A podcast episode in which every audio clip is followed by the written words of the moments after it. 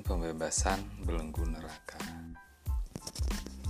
Perjalanan kehidupan ini selalu dapat ditinjau dari dua sudut pandang, benar dan salah. Bahkan kita semua pernah melakukan kesalahan. Apalagi kemudian kesalahan itu tercatat, maka setiap dibuka catatan itu, maka kita akan selalu mengingat terjadi kesalahan. Padahal untuk bergerak maju kita harus melepaskan ingatan itu dengan membuka lembaran-lembaran baru yang positif, sehingga kehidupan kita akan saling menghargai dan menghormati dengan orang lain. Namun demikian, karena kita hidup bersama-sama dalam jumlah besar, walau kita sudah berusaha membuang ingatan kesalahan itu dengan mengingat hal positif lainnya, maka perbaikan ini pun sulit.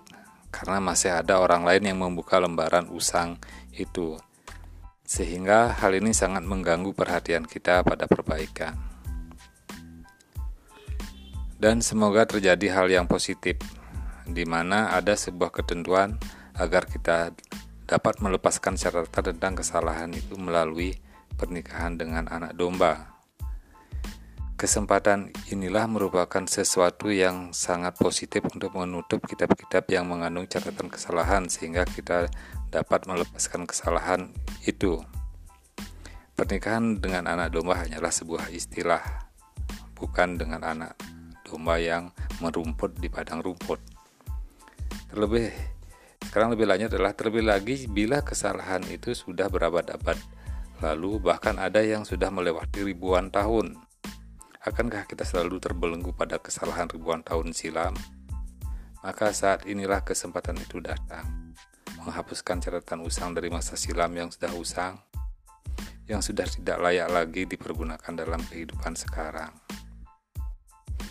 Kehidupan kita akan berubah menjadi positif manakala kita membuka lembaran-lembaran positif, melihat berbagai kebajikan yang telah dilakukan, sehingga dengan sering membuka lembaran catatan kebajikan, maka lembaran catatan kesuksesan ini akan mendorong kita untuk membalas budi dan mendorong kita untuk menjadi orang sukses.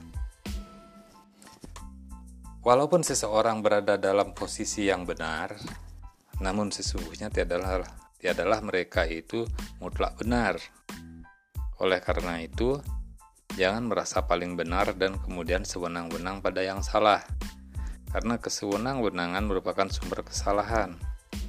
Begitu juga yang salah perlu memahami kesalahannya, bukan dengan maksud mendiskriminasi, tetapi agar insyaf untuk kembali ke jalan yang benar.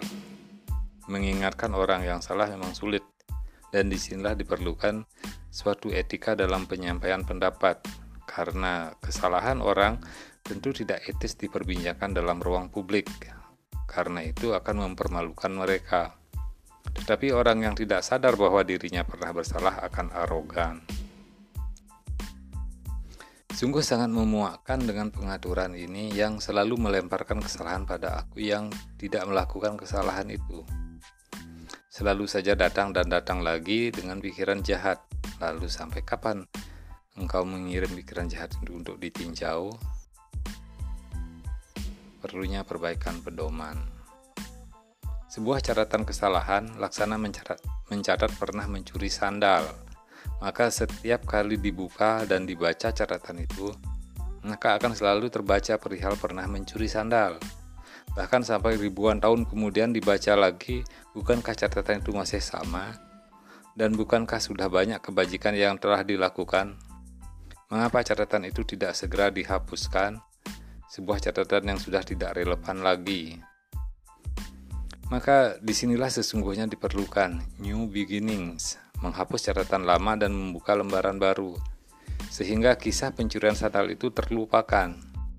Terlebih lagi, hal yang rumit adalah yang melakukan kesalahan mencuri sandal adalah orang masa lalu, tetapi mengapa kita yang lahir di masa kini menerima getahnya? Hal ini hanya karena catatan itu tidak dihapuskan, bahkan selalu dipuja sebagai pedoman mencari-cari kesalahan.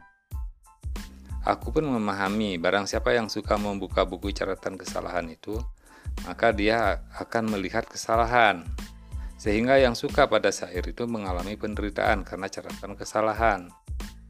Di sisi lainnya, agar pikiran dapat beralih, maka perhatian itu perlu disegarkan. Maka dengan menyukai tumbuh-tumbuhan, sesungguhnya kita akan mendapatkan gagasan baru. Dengan perhatian baru, semoga perhatian lama terlupakan. Namun demikian, di sisi lainnya kita juga tidak sepenuhnya bisa membuang catatan lama begitu saja. Hal ini karena sebuah tindakan perbaikan, sebuah referensi yang masih dapat dijadikan acuan dalam mengambil tindakan tentu masih membutuhkan pijakan pada kebijakan masa lalu.